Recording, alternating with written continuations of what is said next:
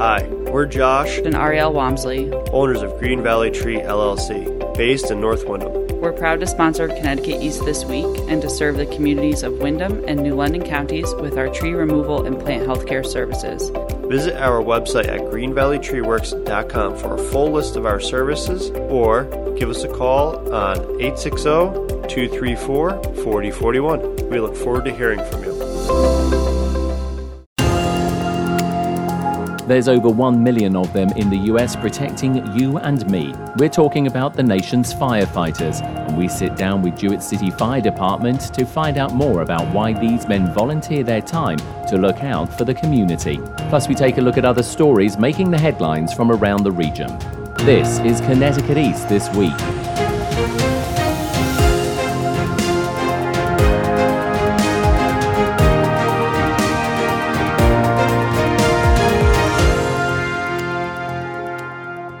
Hello, I'm Brian Scott Smith. They are part of the nation's first responders, the men and women of the United States Fire Departments. But did you know that of the 1 million plus firefighters in this country, 65% of them are volunteers, and 50% of them are aged between 30 and 50 years of age. And they give up their time night and day, ready for that next emergency call, be it a house fire or a motor vehicle accident on the interstate. Without them, there would be no fire department in many areas, and in the last several years, there has been a significant drop in people volunteering to become firefighters. I sat down with the Jewett City Fire Department to find out what makes them want to volunteer and what it takes to be one of the nation's firefighters. It's a great conversation and started off with a roll call.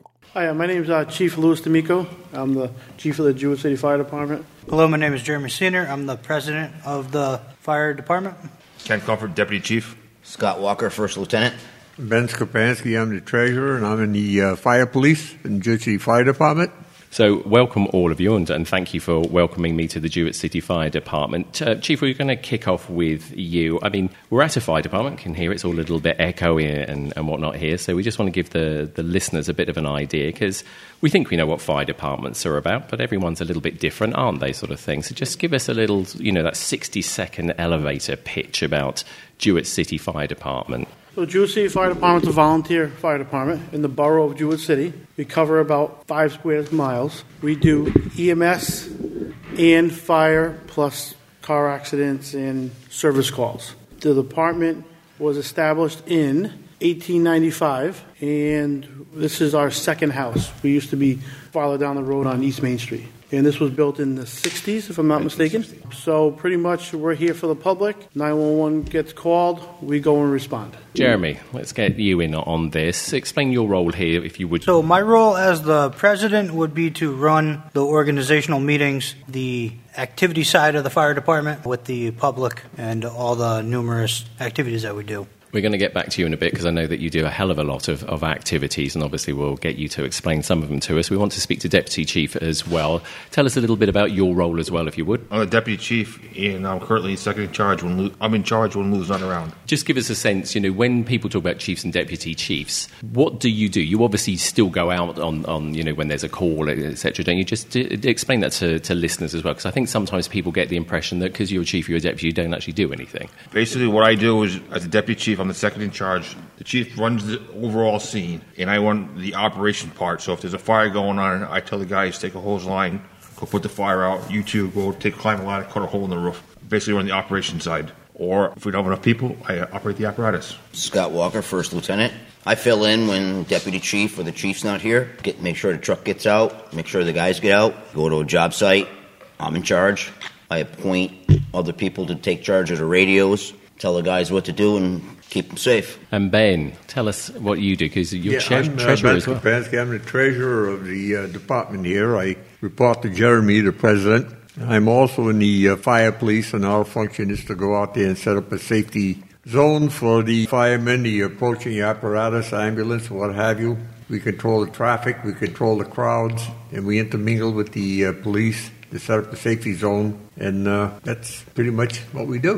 A lot of different roles, which again is nice for people to try and understand. Because I think again, people when they think about fire departments, they think there's just the one role, and you know, you point the hose and you put out the fire, and obviously there's a lot more to it. Chief, just getting back to you, I mean, this is a volunteer fire department. Why do you do it? We're glad you do, of course, but why'd you do it? The people here are special because you give up a lot of time. And when I first joined I, I personally had no interest in the fire department. Kind of 9 11 came along. After that, Ben kind of talked me into fire police, and then I worked my way up to EMS, and then ended up as a firefighter and ended up as chief. So it was kind of, I've always given back to the community with other roles I've done with Little League and Boy Scouts and, and other stuff I've done, but the fire department definitely is my passion, and also it does take up a lot of time. And that's why the people here are special because you have to give up a lot of time. We always have a thing family, work, and fire department, but sometimes roles get switched up sometimes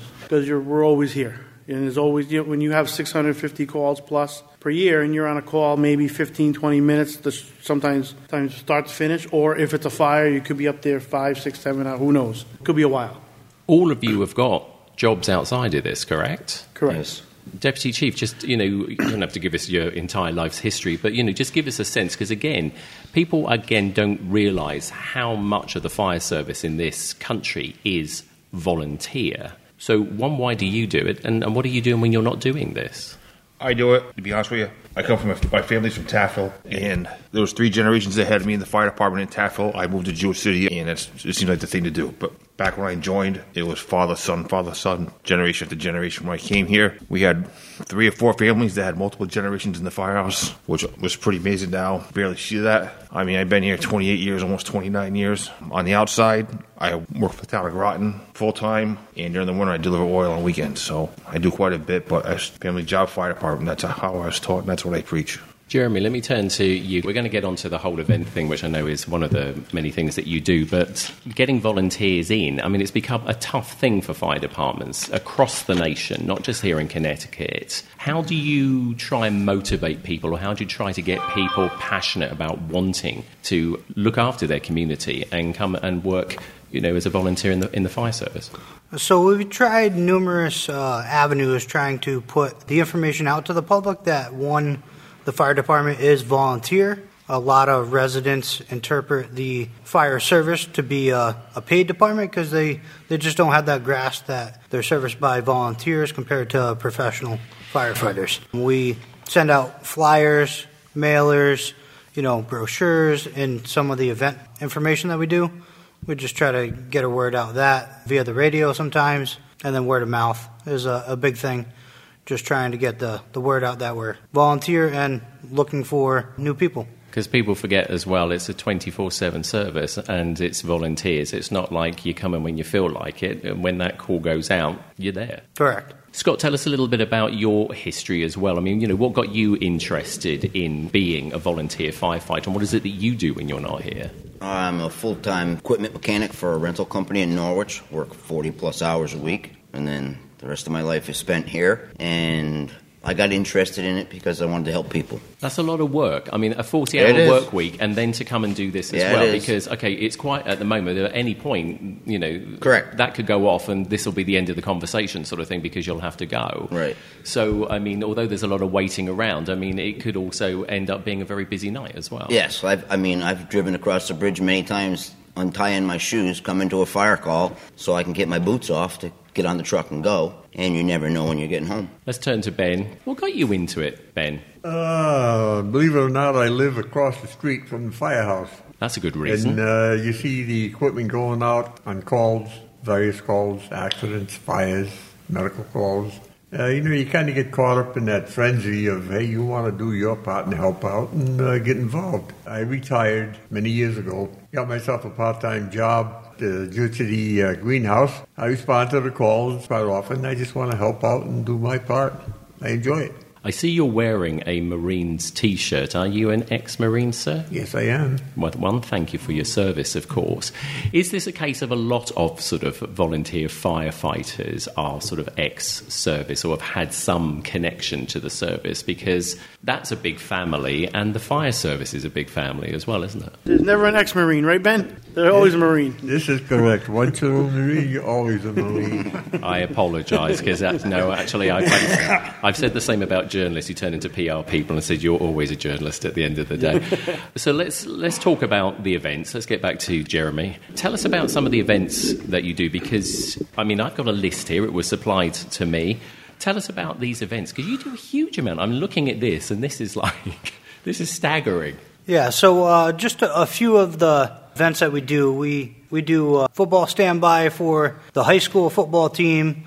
We also uh, do stand by for the youth football team as of recently. On top of, we assist the rec department with various events, whether at the town park or Main Street. Kind of assist them with crowd control, shutting the roads down. We have a couple events of our own for fundraising. There's a lot of football here, youth football. So, I mean, you know, that's a great thing just to get kids, obviously, passionate about sports. But that takes a lot of time as well. Yeah, about uh, each game is about two hours. You know, and the strings three games, three games a day, just during the the youth league, just to assist them because they need uh, coverage. The high school football team, we're kind of just there for moral support and watch the game. The other thing as well, looking at this, as I say, huge, great big list food drives, turkey dips, toy drives. Talk to us about some of that, because obviously we're in the holiday season. We're all hurting, everyone's hurting. I mean, you know, we've all gone through the pandemic. I mean, that was huge for everybody, even bigger for you guys, and, and, obviously having to try and tackle those situations during that time as well. Talk to us a little bit about those things because they mean a lot to people. They really do. And, and I'm not saying that to blow smoke, excuse the, the firefighter pun sort of thing, but they really do mean a lot to people. And you guys seem to excel in that. Yeah, so as far as the food drive, toy drive, we've been doing that for 16, 17 six, Yeah, 16, 17 plus, plus years, my, my whole time here. We've been doing them every single year on the second week of November, second week of December food drive benefits the St. Mary's Food Pantry. They, you know, divvy up, uh, you know, the collections of food and the, you know, monies that are donated from the town folk to, uh, you know, individuals in need. And then the toy drive that we collect for as well. We collect toys and, you know, monies that they distribute under the holiday helpers. Yeah, youth center. Through the youth center. What does it mean to you guys to, to be able to do that, to give back even more? I mean, you're already giving back to the community in the fact that you're volunteering in the first place. Let's get that clear and out of the way. But then you go and do all of this as well. What does it mean to you to do that? Uh, it's an honor. We, we go out there and we put ourselves out there. You know, they, they see us doing this. One, like I was saying, they don't, a lot of places don't know they're volunteer. So just being in the forefront of the public's eyes to see we're here and we provide all these services to the residents and surrounding communities. Try to publicize that as much as we can. And also these these events that we do, a lot of people volunteer in the department, and just gets everyone closer. I mean, as a group, because we're all together. And usually, we'll like when we come back from a call, we'll sit around this table, and a lot of people will talk. They just don't run home. Yeah, I was going to say, just talk to us a little bit about that, because without getting too deep and meaningful, because I mean, you deal with some pretty like hair-raising, scary stuff that you know a lot of us hopefully will never have to see. How do you deal with that? Because that has to have an effect. Doesn't matter, I suppose, how many years you've been doing it. I'm sure it still has an effect. And to be able to sit here, people are thinking, well, you know, a bunch of men don't need to talk about it. But the reality is, you do need to talk about this stuff, don't you? Yes. Anyone ever needs help after a call, we do have EAP programs through the town also that can help out with incidents. But some of these incidents after a big fire or a big car accident or something like that, we do have debriefings. Now they call them a hot wash. I've been involved in a few of them. 95, we had the fire over here. Back in 2001, I want to say, I think it was, we had a uh, ATV accident up the road. One was a fatal, and the other one just barely survived. Some of the guys in the firehouse, I had to call in, uh, do a hot wash with those guys back then. 2006, there's a real bad fatal accident. We lost four kids. There were four fatalities. A lot of guys had to do the hot wash, and it really bothered some people. I mean, I, to me, I uh, I just deal with it, move on. I mean, I just how I am. Everybody handles things differently. The point as well is that even if you deal with it you are the local fire department, the chances are you could be dealing with a neighbour who's been involved in an accident. So it becomes very, very personal. As a matter of fact, I've had that less than a month ago. Neighbor's grandson passed away. They knew it, but I had to walk next door. And yeah, he's how to pre- how to get presumption orders. Call call the hospital and say, "Yep, this is it." And again, this is the type of stuff that people don't realize. You know, Exactly. they think you put on a uniform, they think you stop being the human being, but the reality is you are human beings. You're doing this really tough job. Basically, the way I look at it, we deal with the public when they're at their worst. That's the way I look at it. Something bad's happening to them, they call 911, we show up, we do the best we can to resolve the issue, get things squared away for them. That's how I look at it. And a lot of people don't see it like that. The other thing I wanted to say to all of you as well is, in amongst all of this, I mean, these you know uh, these stories of you know the tragedy and the things that you have to deal with, and and say the volunteering, you have to train as well. There's always the training that never stops. I mean, how do you fit all of, of that in, uh, uh, Scott? And I mean, you know, again, we were talking about you've got full time jobs, you're doing a 40 hour week. So how do you get that? How do you fit that in? Explain that a little bit to us about that because training is a is a continuing thing. We have we have certain nights we set aside for training nights, which is usually Tuesday nights, and we all like right now because it's cold, we come inside and we do in-house training, and like now it's officer prep where we all sit down and we have someone come in and talk to us about different scenarios and about different ways to improve on yourself. And when it gets warmer, we go outside. We go out and pull hose, set up ladders, run the equipment, um, teach the younger guys how to put on their gear, take off their gear, climb under something, something simple which you don't, which you take for granted, which they don't know how to do, and that's what we do Tuesday nights. Ben, I want to come back to you. I mean, uh, as you said, all of you, you've been doing this for many, many years. What are some of the things that you would say have changed over the time that you've been doing this, other than trying to get people to volunteer? Because people, you know, it, it doesn't seem to be ingrained in people quite the same these days. But also, sadly, you know, people are having to do two, three jobs just to sort of like, you know, keep their mortgage and the roof over their head. But what are some of the other things that you've seen over the years that have changed? I think the reaction of people today is totally different than it was the uh, 40 some odd years ago when I first started in the department. The respect, I think, isn't there anymore that we used to have many years ago. People today, uh, they approach a scene, you try to uh, assist them the best you can, direct them, control them, and they they tend to resent it. But you- you're trying to do a job, you're trying to help out, protect your, your fellow firefighters so they don't get hurt, the equipment doesn't get damaged, and uh, it's difficult. It's difficult, but uh, we do the best we can, and I think we are quite successful in what we do. And Chief, I want to get back to you. I mean, other than some of the stuff that we've been talking about, you know, as I say, the huge amount of events that you do, and, and you know, just being part of the community, there's always messages that the fire department, whether it's Jewett City Fire or, or other fire departments, you always want to get out to the public. What are some of the things that people need to to understand that can they can do to help themselves, maybe at their homes? You know, some of that some of that sort of like good, you know, public service announcement stuff, so that you know we can get that into people's heads. Well, first of all, you know, if they need 911, don't be afraid to call. Some people hesitant, you know, if they should call or not. We'll go this time of year. Uh, a lot of smoke detectors or um, uh, CO detectors, the batteries are getting low, and they'll stop beeping. It's always at night. It always happens at night, two, three o'clock in the morning. So we're going out and metering someone's house. And some people are afraid, not afraid, but don't want to call because they're not sure. Call, we come. You know, we'll go out and you know check them out for them. A lot of times it's batteries, but you never know. It could be that boiler backed up, and you, you know with CO and everything, you don't want to fool around. Yeah, and I think Scott was saying before we started as well. Scott, you were saying about obviously people, you know, burning. I think uh, as wood I, as I think this year people are going to be burning wood more, and a lot of times they wait until after that first burn to find out that they need the chimney cleaned after we've come, and I think it's going to be more prevalent this year with the wood stoves. And Deputy Chief, I think from, from you as well. I mean, I'm guessing, you know, we're in that holiday season, lots of sort of holiday trees, those things are highly combustible, and people don't realise how bad they are, actually, aren't they? Even the real ones. Try not to use the uh, multi-strip outlets. There's been a lot of issues with getting overloaded. Everybody knows starting fires. Keep your Christmas tree watered as much as possible if you got a real one. And candles must be the other big bugbear for you guys as well, because it's that time when people are sort like using a lot of candles as well. Uh, some, yeah, some do. I mean, people have been lucky fairly well. We haven't had like, too many fires where started by a candle. We just had a we had a fire a couple weeks ago. It was a laptop on a counter started on fire. They left and they left it on, and It just started the island on fire. So you just don't know. As we head towards the end of 2022, anything that's really hit you this year?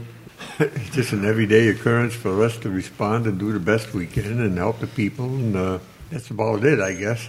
So this year for us, Scott Walker, our lieutenant, which is across from me, has cancer, stage four cancer. And so he's been battling that, and we're putting on a benefit, matter of fact, for him.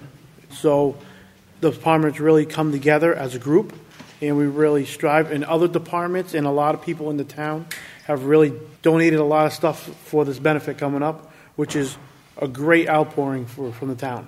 Other departments in the area, Griswold, Baltic, Lisbon, uh, Taftville, you know, Mohegan Tribe, you know, just right down the list. People giving, they're all giving out and helping us wherever we need for this benefit coming up, which is great because, you know, one firefighter, we're all firefighters. We're all brothers and sisters in this group. It's one big family. Yep. So we're going to speak to you last then, Scott, because you'll have the final word on this. Jeremy, any like final thoughts, as I say, as we head towards the end of obviously 2022? Just uh, hopefully we all have a, a safe year to come. I'm just glad that we have the like well I call them kids, the young adults that we got this year. Five of them are in class, a couple more getting ready to move up. It's great to have them. I'm grateful for that. And Scott, we're going to give you the final word on this obviously we wish you success with your battle. Thank you.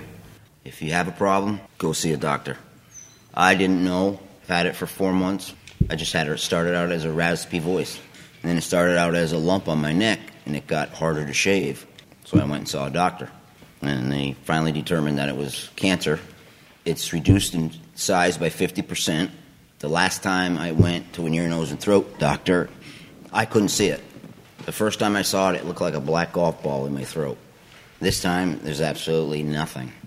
And the only reason I have the trach in my throat is because my throat had closed up and it has opened back up. So hopefully they take that out this next time I go. Well, we're keeping our fingers crossed as well. And again, still doing the job, still volunteering, still here. I mean, that says and speaks absolute volumes.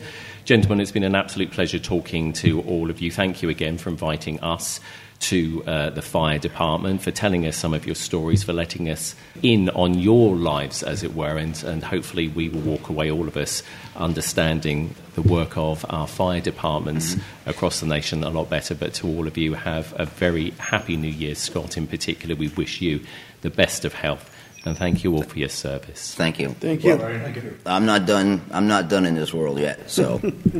And indeed, Scott isn't done yet. We're happy to report he's doing well, still on duty with the department, and the recent fundraiser for him by the department raised over $6,800 that will go towards Scott's medical bills and continuing treatment. And on a separate note, the fire department also had a recent boot and toy drive and raised over $2,500 in donations, as well as many toys that will be given to those in the local community to help make their Christmas a little easier this year. And don't forget, if you're interested in becoming a volunteer firefighter, then contact your local fire department or fire company in your town or city for details.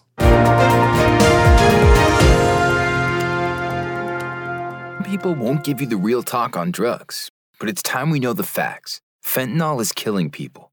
It's a powerful opioid, often made illegally and commonly mixed with illicit drugs. It can even be pressed into counterfeit pills that resemble prescription medications. Just 2 milligrams, about the size of a few grains of sand, can potentially be lethal. This isn't an ad to scare you, but it is an ad to make you think twice. Get the facts. Go to realdealonfentanyl.com. This message is brought to you by the Ad Council.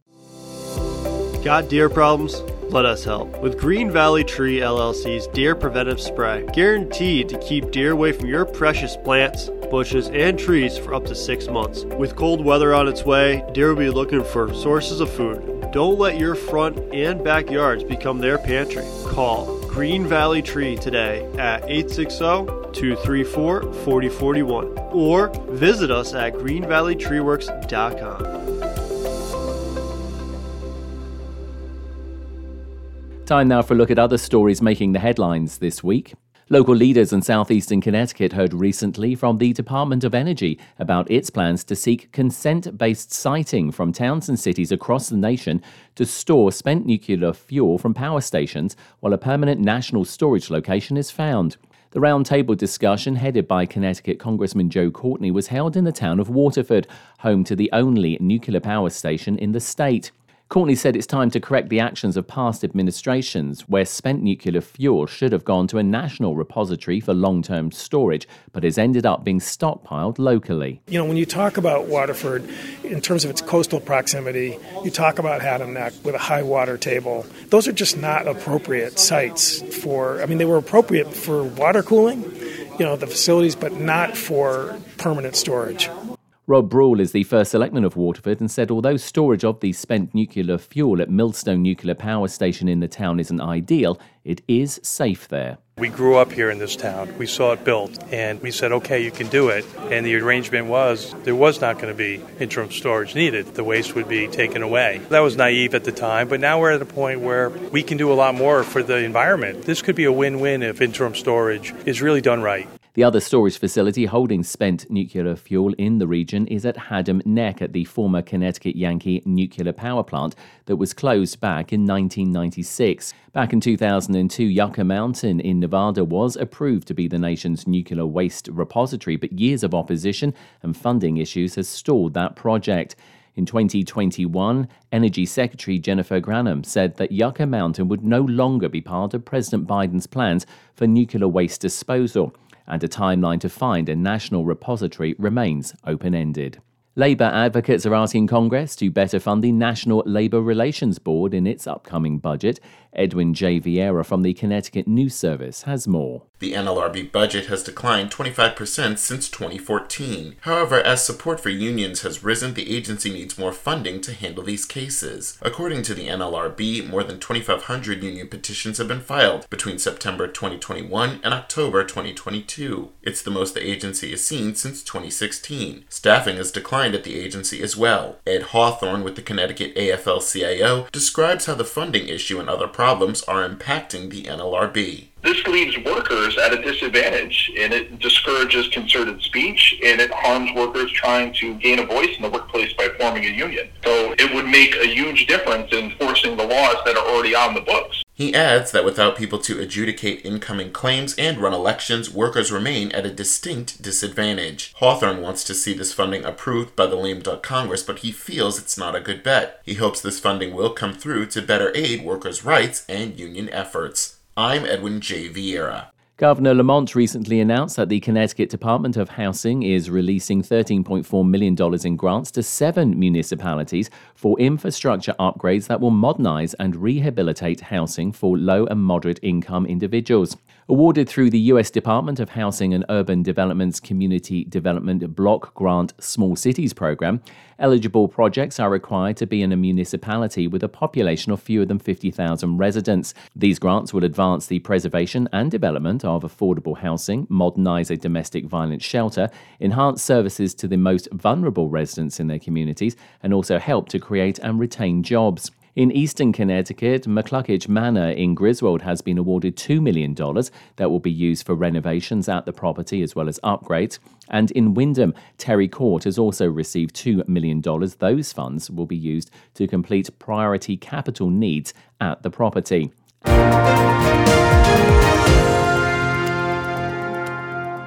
That's all from us for this edition. Do send us your questions and story ideas to the show via our website at connecticut east.com or Facebook or Twitter at Connecticut East and on Instagram at Connecticut East this week.